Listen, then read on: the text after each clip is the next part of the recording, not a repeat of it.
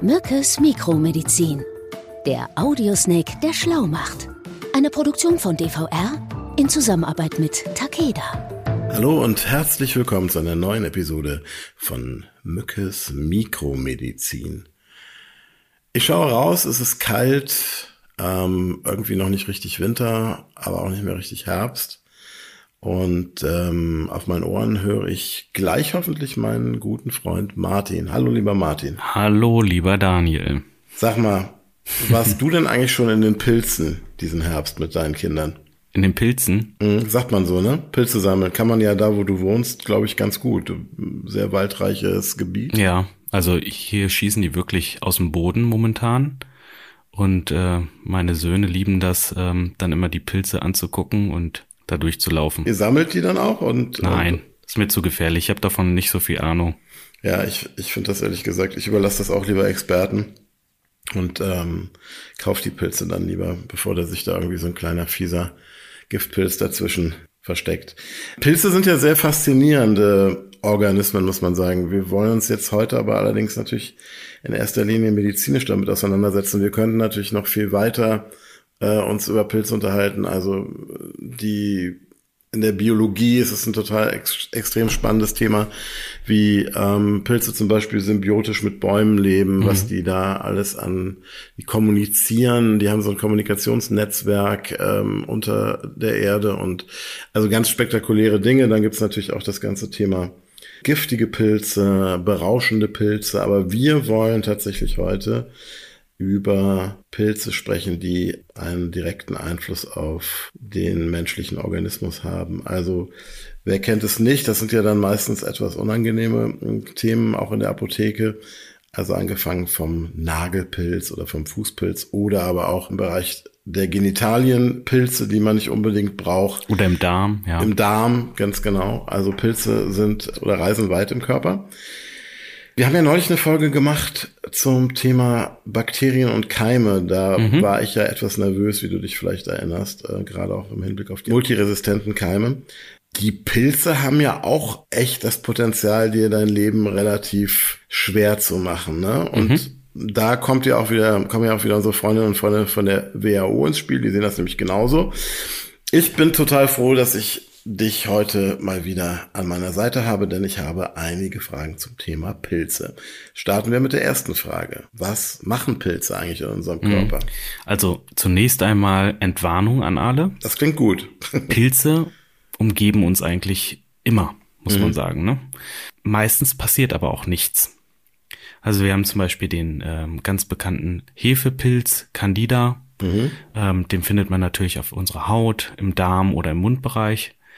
Aber das ist oft eigentlich problemlos, solange der Keimbefall gering ist. Ne? Okay. Viel interessanter, wir atmen täglich große Mengen an unterschiedlichen Pilzsporen ein und äh, guckt man da in die wissenschaftlichen Bücher oder Analysen, sieht man, dass ungefähr so 10.000 Pilzsporen in jedem Kubikmeter Luft zu finden sind. Oh Gott, ey, du erzählst immer Sachen, die ich eigentlich gar nicht wissen möchte. Ey. Da wäre ich direkt zum Hypochonder. Ja, aber also es macht dich jetzt wieder nervös, ne? Ja, also ja, jetzt ja, sind ja, wir ja. wieder bei den Bakterien. Aber ist das jetzt nur ähm, jetzt mal ganz naiv gefragt, wenn wir durch den Wald spazieren gehen, weil da wirklich viel, weil da wirklich viele Pilze sind, oder? Das ist tatsächlich egal, ob du im Wald bist oder in deiner eigenen Wohnung. Mhm. Also wir atmen immer diese Aspergillus Sporen ein. Okay. Also die des Schimmelpilzes, ne? Und die Ach. begegnen uns. Also die, die Leute, die ähm, halt ein geschwächtes Immunsystem haben oder zum Beispiel auch eine Schimmelpilzallergie, ähm, bei denen kann es dann tatsächlich aber auch zu schweren Infektionen kommen. Mhm. Okay. Und da ist es dann meistens so, dass dann die Lunge betroffen ist oder die Nasennebenhöhlen. Aber es kann auch äh, tatsächlich bis ins Gehirn vordringen. Ah, ouch. Durch Antipilzmittel, also sogenannten Antimykotikern und bei Allergien mit Cortison lässt sich aber jeden Pilz oder den Pilzen meistens gut entgegenwirken. Da ist es ja wahrscheinlich aber auch ein Thema, ja, generell bei geschwächten Immunsystemen. Also ich denke mal Mhm. auch bei zum Beispiel Patienten, die eine Chemotherapie durchlaufen oder auch chronische Erkrankungen haben, die haben ja wahrscheinlich auch ein ja, besonders hohes Risiko an dieser Aspergillose zu erkranken. Ne? Und auch, muss man ja auch nochmal sagen, Segen und Fluch zugleich, wir werden immer älter. Und das bedeutet aber natürlich im Umkehrschluss auch, dass äh, wir wesentlich mehr Menschen auf diesem Planeten haben, die aufgrund ihres höheren Alters natürlich auch ein schwächeres Immunsystem haben und generell natürlich für Infektionskrankheiten ähm, anfälliger sind. Das genau, aber das ist ja auch ganz interessant. Ne? Mhm. Äh, hast du schon mal irgendwo Topfpflanzen so im Krankenhaus gesehen oder in Arztpraxen? Die sind Eigentlich verboten, wenig, ne? ne? Ja, tatsächlich. Ne? Also wenn man halt das Risiko auch ähm, niedriger halten ah, okay, möchte und gerade auch äh, wenn du beispielsweise wirklich immungeschwächte Personen hast, da darf eigentlich fast nichts in das Zimmer dann. Ne? Ah, okay. Das, äh, guck mal, das ist so eine Frage, die habe ich mir zwar schon mal ganz kurz gestellt, aber bin der nie nachgegangen. Aber es macht natürlich Sinn. Ne? In, in, den, in der Erde ähm, das ist natürlich ein idealer Nährboden für irgendwelche Pilzsporen und Schimmelpilze, das ist klar. Ja, stell dir vor, einfach ein Patient mit, ähm, mit einem Blutkrebs beispielsweise, ne? Mhm. Also wenn der, wenn der eine Chemotherapie bekommen hat und dann halt total unten ist mit dem Immunsystem, also da kannst du dann halt auch keine Topfpflanzen oder so reinstellen, weil ähm, da reicht der kleinste Erreger oder der die nur ein paar Pilzsporen aus, um dann wirklich eine richtig starke Infektion dann auch auszulösen. Das sind sogenannte Mykosen dann, ne, glaube ich. Das ist, genau, ich, generell nennt man Krankheiten, die durch Pilze dann hervorgerufen werden, wie mhm. du sagst, Mykosen, ja. Was sind denn die positiven Aspekte? Weil ich krieg so den Eindruck, das ist ja auch ähnlich wie bei Bakterien, ne? Also wo Licht ist, ist auch Schatten es gibt ja durchaus auch positive Einflüsse, glaube ich, von, von Pilzen auf den, mhm. oder kann es geben auf den menschlichen genau. Organismus. Wir hatten ja, glaube ich, in einer der letzten Folgen, wo wir über Bakterien gesprochen mhm. haben, auch über das sogenannte Mikrobiom gesprochen. Das Mikrobiom. Das, klingt wie ja. so ein ominöses, wie so eine Organisation von, von Das Mikrobiom, wie die WHO, ne? genau. Ja. Okay. nee, aber ähm, also Wissenschaftler gehen tatsächlich auch äh, davon aus, dass Pilze für unser ganzes System durchaus wichtiger sind, ähm, als wir bisher vermutet haben. Ne? Mhm. Also neben den guten Bakterien sitzen auch Pilze mhm. an wichtigen Reglern, was unseren Mikroorganismus angehen und haben auch bestimmte Funktionen und wir brauchen sie. Jetzt muss ich gerade wieder an die, die Folge, ich glaube, das war die Folge zum Thema Nerven, wo wir dieses Bild hatten von dieser Chefin, die da sitzt. Das ist immer, ich finde, das macht es immer einfacher, ne, wenn man sich das so vorstellt, dass da jetzt in dem Fall ein Pilz am Regler sitzt. Ja, ne? genau, dass irgendwie wirklich den Mikroorganismus direkt beeinflussen können durch irgendwelche entsprechenden Aktivitäten. Okay, also das heißt, ähm, da ist noch viel äh, in der Forschung noch einiges zu tun, um auch wirklich die sowohl die positiven als auch die negativen Wirkungen. Ja, und da sind wir in der Wissenschaft ein bisschen weiter weg als bei den Bakterien, muss man sagen, weil mhm. die Pilzzellen weitaus komplexer aufgebaut sind ne, als okay. die Bakterien. Es ist ja irgendwie spannend. Also das kriegt man ja auch irgendwie so mit, auch was Haustiere angeht, aber auch natürlich ähm, auch bei Pflanzen. Also so, ich denke gerade an, an den Balkon und die Terrasse, aber natürlich auch bei uns Menschen. Pilzerkrankungen sind ja eigentlich irgendwie Standard. Ne? Also das mhm. ist, weil du ja auch sagtest, die sind immer um uns herum. Könntest du mir da noch mal ganz kurz erklären, wann denn Pilzinfektionen zu einer echten Bedrohung eigentlich dann auch für Menschen werden? Ja, jetzt wirst du dich gleich wieder kaputt lachen. Also kurz gesagt, ähm, wenn es sich um eine Pilzart handelt, die die Weltgesundheitsorganisation jüngst rausgegeben hat. Ne? Und es gibt eine Liste, also mit 19 Pilzarten, die da aufgeführt sind. Hm. Die sogenannte FPPL oder Fungal Priority Pathogens List. Oder wie man hinter vorgehaltener Hand auch sagt, die Pizza Fungi unter, den, unter den Erkrankungen.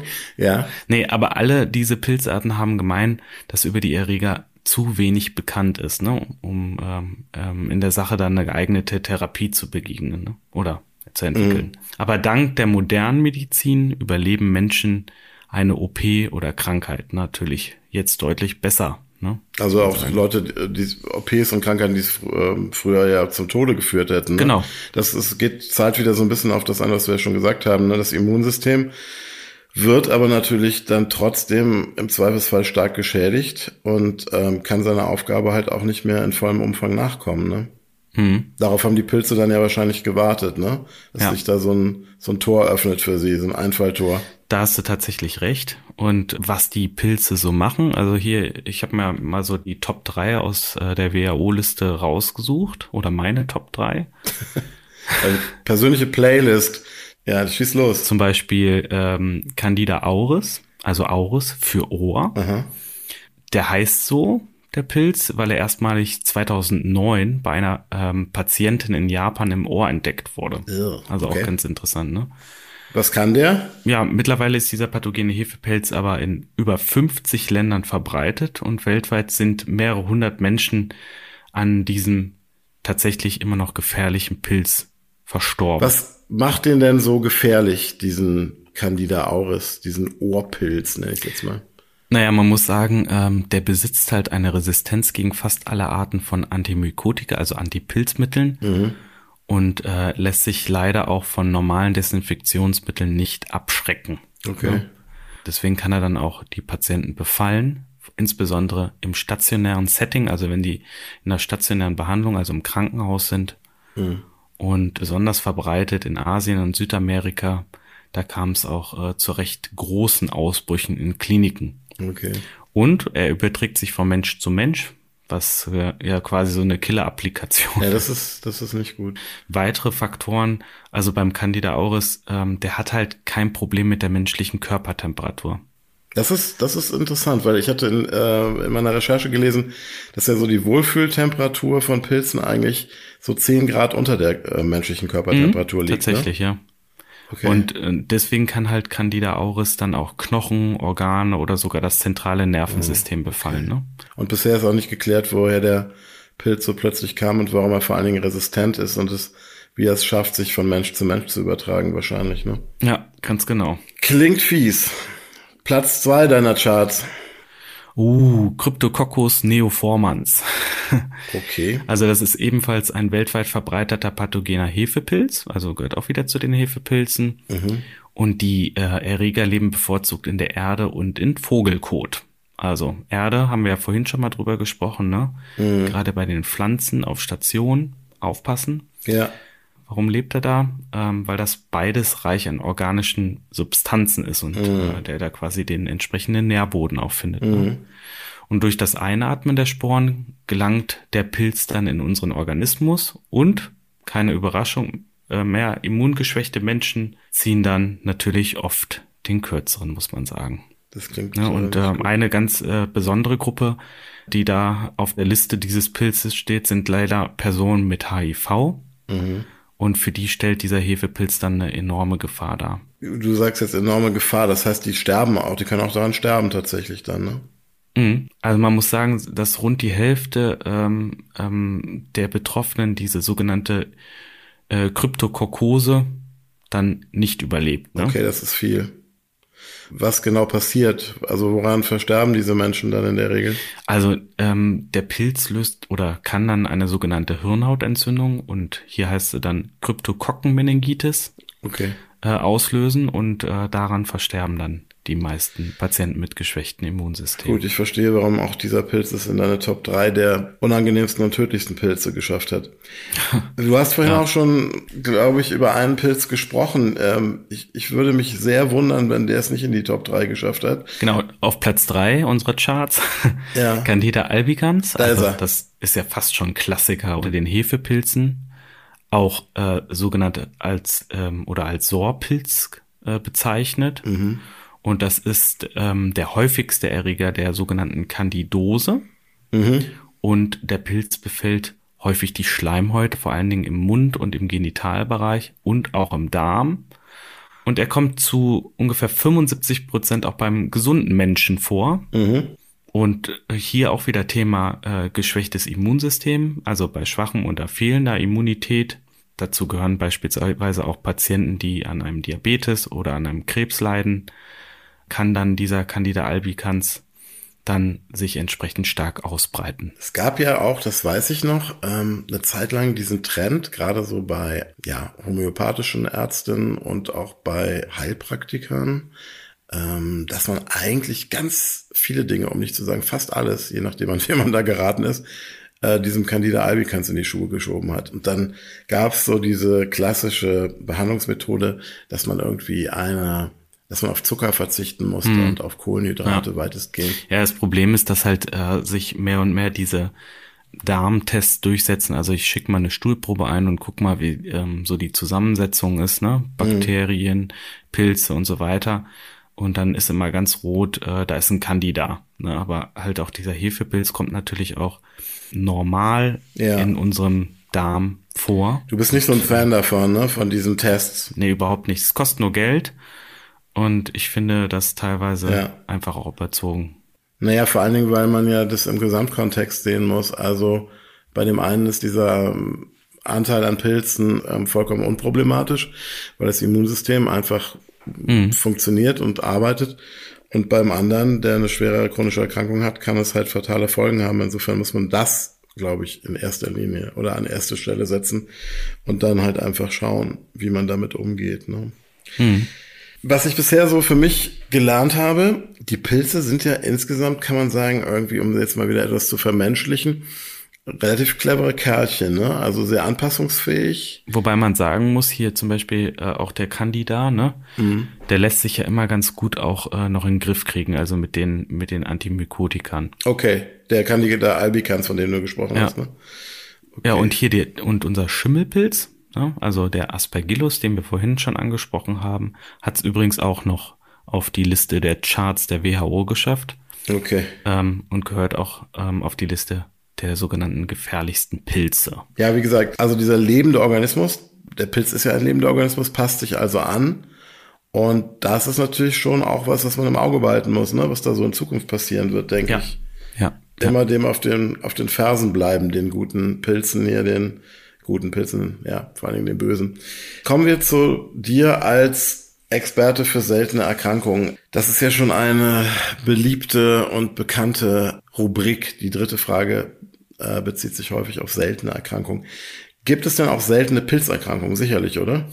Naja, also es gibt äh, theoretisch eine seltene Pilzerkrankung, also sogenannte Mukormykose. Warum heißt die so? Dabei verfärbt sich das befallene Gewebe dunkel und das stirbt dann ab. Also meistens ist dann beispielsweise die Nase betroffen, ne? Daher bekannt unter dem Namen schwarzer Pilz. Okay, das klingt nicht gut. Ähm, und das hat ja auch so ein bisschen ähm, an Relevanz zugenommen, insbesondere Schwarzer Trüffel Rahmen- gerne, aber schwarzer Pilz auf der Nase. Schwarzer nein, Pilz aus der. Nase ist so ein bisschen schwierig. Ja. Ähm, da sind dann die Trüffelschweine die Ärzte, Ja. Weil im Zuge der ähm, Covid-Pandemie trat vor allen Dingen diese sonst selten aufkommende Krankheit in sehr hoher Zahl auf. Das hat man vielleicht auch so in der Presse mal gelesen. Ne? Also und da war ja in Indien beispielsweise, ich glaube Anfang des Jahres oder so war das oder letztes Jahr, ich weiß es nicht mehr genau, Ja. ähm, auf jeden Fall mitten in der angespannten Corona-Lage hatten die ja super viel mit diesem schwarzen Pilz zu kämpfen, ne? Und ich meine, so viel zum Thema selten. Der Pilz an sich vielleicht schon, aber durch diese besondere Situation, also auch da wieder das Immunsystem. Ne? Genau. Covid hat das einfach komplett sozusagen sturmreif geschossen und dann kam der schwarze Pilz. Da sind ja über 1000 Menschen in, allein in einzelnen indischen Bundesstaaten, glaube ich, verstorben. Ja, und auch, ne? ich glaube auch in Südamerika war das auch verbreitet. Ja. Aber die Ausbreitung war tatsächlich äh, wirklich extrem. Ne? Aber das, ja, das waren halt auch viele oder sind nach wie vor auch viele Menschen immer noch ähm, aufgrund dieser Covid-Infektion geschwächt. Ne? Und kann man davon ausgehen, dass das ein temporäres Phänomen ist, also dass das jetzt dann, wenn man Covid besser in den Griff bekommt, auch wieder zurückgeht? Also Oder, oder, oder, oder setzt sich das dann irgendwie auch fest? Ja, also hier ist es einfach wichtig, ne, auch entsprechende Therapie mit Antimykotikern, ne, weil dieser Pilz ja, also gerade dieser schwarze Pilz, äh, super aggressiv vorgeht, ne? Mhm. Und muss dann zusätzlich auch entsprechend, ähm, also dieses schwarz verfärbte Gewebe dann entsprechend chirurgisch abgetragen werden, ne? Das ist ein nekrotisches Gewebe, also das stirbt tatsächlich ab, kann man sagen. Genau. Ne? Ja. Und äh, das muss halt gemacht werden, gerade in der Nase, bevor der Pilz dann weiter ins Gehirn wandert. Sag ne? mal, wie lässt sich denn das erklären, dass das diese, das zum Absterben des Gewebes führt? Hat das auch was damit zu tun, wo der Pilz entsteht? Also den, der tritt ja vor allen Dingen im Verwesenden auf oder im verunreinigten Wasser, ne? Also hat auch ganz viel mit, mit Hygiene zu tun, ja.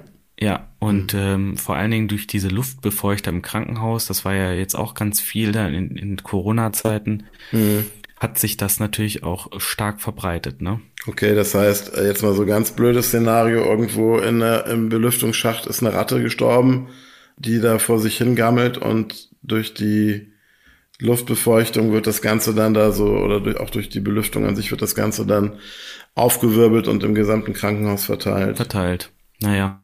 Also da kommt es tatsächlich ja auch auf die Hygienestandards der einzelnen Krankenhäuser dann äh, an, ne? Und mm. so, leider in dritte Weltländern ist halt noch nicht die super hohe, der super hohe Standard. Ne? Ja. Aber der Pilz kann aber auch über eine Verletzung in der Haut eindringen, ne? also wie auch äh, bei diesem Bakterienthema, ne, was wir hatten, gibt halt verschiedene Übertragungswege. Und das ist natürlich am Anfang, wenn das noch nicht sich auch so zeigt durch diese, durch diese Veränderung, dieses Schwarzwerden von Gewebe, erstmal auch schwierig, ne? Also ich, ich gucke jetzt nämlich gerade mal parallel, also die. Guckst in deine Nase, ob die schwarz geworden ist oder was? Das auch, aber ich gucke vor allen Dingen auch mal, was sind denn eigentlich die Symptome?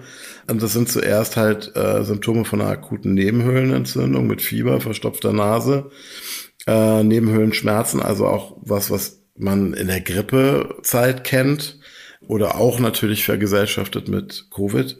Und dann geht's halt relativ schnell aber weiter und wird dann wesentlich drastischer. Ne? Sehstörungen, Kopf- und Brustschmerzen, Atembeschwerden. Ja, das ist die ganze Latte, ne? Aber ja. wie gesagt, auch hier wieder Thema Immunsystem. Wer kriegt das? Auch wieder Menschen mit chronischen Erkrankungen, mhm. ähm, also auch Diabetes, ne, gehört dazu natürlich, ähm, aber halt auch äh, zum Beispiel Intensivpatienten. Ja. Das waren eigentlich so die, die es früher mehr erwischt hatte und seit Covid ist, sind dann die Zahlen dann einfach durch die Decke gegangen. Ne? Na, die haben halt dann natürlich auch zum Beispiel einen zentralen Venenkatheter, der natürlich auch wieder begünstigt das. Äh, es ist ja im Prinzip auch wie eine Verletzung, dass diese, dass diese Pilzsporen da eindringen und man an dieser Mukomykose erkranken kann. Und ich meine nochmal, klar, wenn man es rechtzeitig erkennt, sind die Chancen größer, aber wenn die Krankheit nicht rechtzeitig behandelt wird, ist sie in etwa der Hälfte der Fälle tödlich. Wer sagt das? Die Weltgesundheitsorganisation. Guter Schlussstrich. Also ja. ich glaube, ich beschäftige mich jetzt erstmal mit Pilzen auf dem Weihnachtsmarkt, die schönen Champignons. Ja, klingt besser, finde ich auch. Das ist, glaube ich, bisschen besser. Gut, mein Lieber. Ich danke dir für ein erneut, eine erneut sehr aufschlussreiche Folge. Und ähm, wir sehen uns und hören uns bald wieder. Und ähm, was hast du vergessen? Die Zusammenfassung, ne? Machen wir die doch noch Versuchst es immer wieder. Ja, ich bin dann immer so wirklich drin in dem Thema, dass ich das teilweise dann äh, tatsächlich vergesse. Also, wir haben über Pilze gesprochen heute. Äh, was die in unserem Körper machen, war meine erste Frage. Da hast du so ein bisschen erstmal eine Entwarnung gegeben und gesagt, Pilze sind ähnlich wie Bakterien erstmal nicht per se schlecht, sondern haben auch ganz viele positive Aufgaben. Wenn sie allerdings auf ein schwaches Immunsystem stoßen und natürlich auch abhängig von der Aggressivität dieser Pilze, dann können sie natürlich auch zu einer echten Bedrohung werden. Da hast du mir deine Top 3, äh, eigentlich war es sogar Top 4, du hast aber nämlich noch eine vierte dazu gepackt, die mich etwas, äh, ja, beunruhigt zurückgelassen hat. Zuletzt haben wir in der dritten Frage uns über eine seltene Pilzerkrankung unterhalten, nämlich ähm, ich sage es jetzt mal als Nichtmediziner, den schwarzen Pilz. Ein Phänomen, was ähm, vor allen Dingen im Zusammenhang mit Covid-19 und da insbesondere in äh, Schwellenländern und der dritten Welt aufgetreten ist und ähm, tatsächlich auch zu vielen Todesfällen geführt hat. Genau, ich hoffe, das war auch in deinem Sinne das und, und, und deckt sich mit dem, was ähm, du erinnerst. Jetzt haben wir alles, oder? Ich denke schon, ja. Ich denke, jetzt ist Zeit zum Essen. Schönes Pilzragout. Ich, mir ist irgendwie der Appetit vergangen, ganz ehrlich. Also Pilze jetzt zu essen ist für mich so mit Abstand das Abartigste. Aber auch da muss man sagen, ihr Ärzte seid ja da etwas hartgesottener. Ihr ähm, jetzt irgendwie Chirurgen, die da irgendwie direkt nach der OP dann sich erstmal eine Currywurst bestellen. dann wünsche ich dir guten Appetit. Ja, Und danke. Liebe Grüße an alle da draußen. Passt auf euch auf. Ciao. Ciao, Daniel. Sie hörten Mückes Mikromedizin, eine Produktion von DVR in Zusammenarbeit mit Takeda.